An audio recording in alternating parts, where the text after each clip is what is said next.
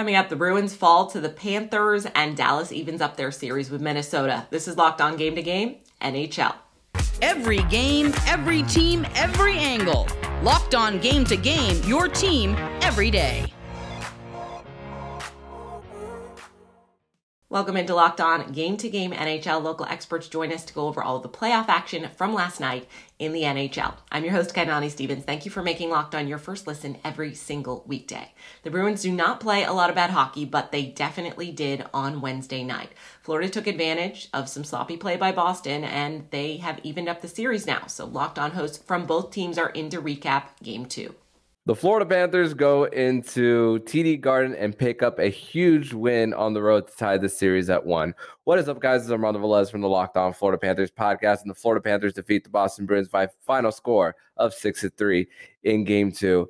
The Florida Panthers were one of two teams to defeat the Bruins this season, twice in the regular season, and the Florida Panthers were the team that averaged the most goals against the Boston Bruins. And man, did that carry over in the first two games of the series, especially in, in game two.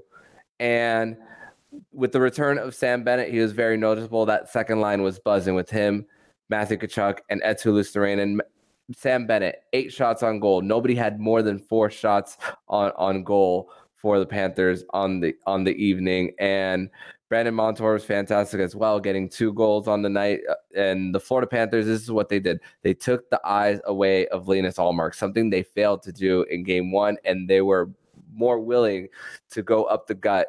And also the Boston Bruins, a lot of giveaways in their own zone as well that helped the Panthers get to the, the, their multiple leads, which they never trailed on the night. And the Florida Panthers, outside of the garbage time goal by Taylor Hall, both of the goals that they gave up were on special teams. One of them, of course, shorthanded, but that it's something that can be fixed. But the five on five play for the Panthers, incredible once again in, in, game two. So listen to my recap of this six to three win for the Florida Panthers over the Boston Bruins. Make sure to listen to my next episode of the Locked On Florida Panthers podcast.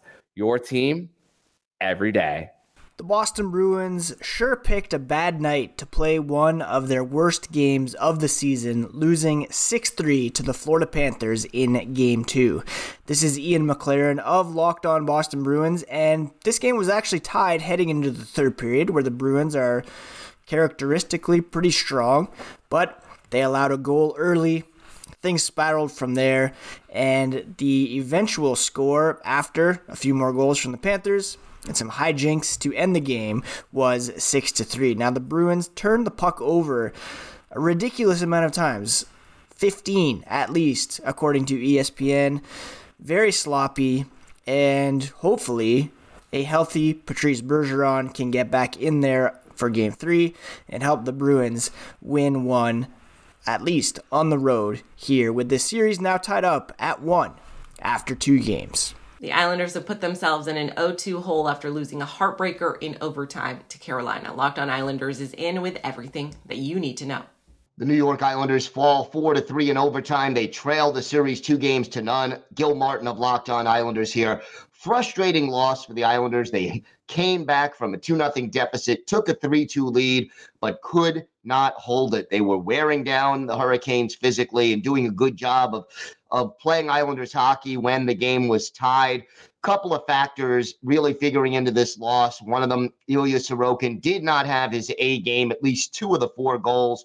He didn't take good angles on, and he was just not on top of his game. And the second thing is, Carolina had six power plays in this game. The Islanders had none, and there was a blatant missed high stick to the face of Scott Mayfield on the play when the game winning goal was scored. Can't make excuses, still got to win the game. But the Islanders, even if they would have had one or two power plays, could have made a difference in this game. For more, listen to and watch the Locked On Islanders podcast wherever you get your podcasts. The goaltender choice for Minnesota proved costly as Dallas cashed in with a 7 3 win. Locked on Wild and Locked on Stars go over game two as Dallas evens up this series. Marc Andre Fleury got the start in game number two, and it did not go well. Hey, everybody, Seth Topal, host of Locked on Wild, your daily Minnesota Wild podcast, recapping a 7 to 3 loss for the Minnesota Wild in game two of their series against the Dallas Stars. This one went lopsided early on as the Wild played well to start, but then after a penalty, the Stars scored almost immediately, and it just was downhill from there. The Wild were able to get the game back after trailing four to one to four to three, thanks to uh, a couple of goals, including a goal by Freddie Gaudreau. But the Stars finished the scoring after that, and uh, thank goodness the Wild won Game One because uh, we now head to the Xcel Energy Center with this series tied up at one one. And hopefully, the Wild are able to make some adjustments, get some players back healthy ahead of game three. For more on the Minnesota Wild, make sure you follow Locked On Wild wherever you listen to your podcasts. The Dallas Stars dominate game two against the Minnesota Wild behind a hat trick performance from Roope Hintz. Hey, everybody, this is Dane Lewis with the Locked On Stars podcast. And the series between the Stars and the Wild is officially evened up at one apiece after the Stars came out and dominated this game offensively. Roope Hintz gets things started with a shorthanded goal in the first period. He would go on to score two additional goals, one at even strength and one also on the power play, covering all his bases, but plenty of other players chipped in as well. Tyler Seguin, Jamie Benn, Evgeny Dadonov also gets two on the evening. An incredible game for the Stars, who needed to bounce back in a big way after not just losing the first game on home ice, they also lose Joe Pavelski to an injury. Hopefully, we'll be getting him back sometime soon. And now the series heads to Minnesota, tied at one apiece. Minnesota, where Jake Oettinger is from. So you have to imagine he's already fired up to be playing in the postseason. And now he gets to do so in his home state with, I'm sure, plenty of friends and family in attendance. An exciting series to be certain. A lot of game misconducts handed out. These two teams are really starting to get the blood boiling on both sides of the ice. So it should be an intense next couple of games to see who can get the edge in this best of seven series. But we'll be covering this game in its entirety on Thursday's episode of Locked On Stars. You can find us on YouTube or wherever you get your podcasts. Edmonton avoided that dreaded 0-2 hole with a clutch performance in the third period. Locked on Oilers has all of the details from last night. It was almost the exact same story as game one for the Edmonton Oilers against the LA Kings. But in game two, it's an unlikely hero for the Oilers getting their first win of the playoffs. Hi, my name is Brett Holden from Locked On Oilers, and the Oilers got to the start they wanted. Derek Ryan scoring the opening goal, and Leon Draisaitl getting his third goal of the playoffs, this one coming on the power play.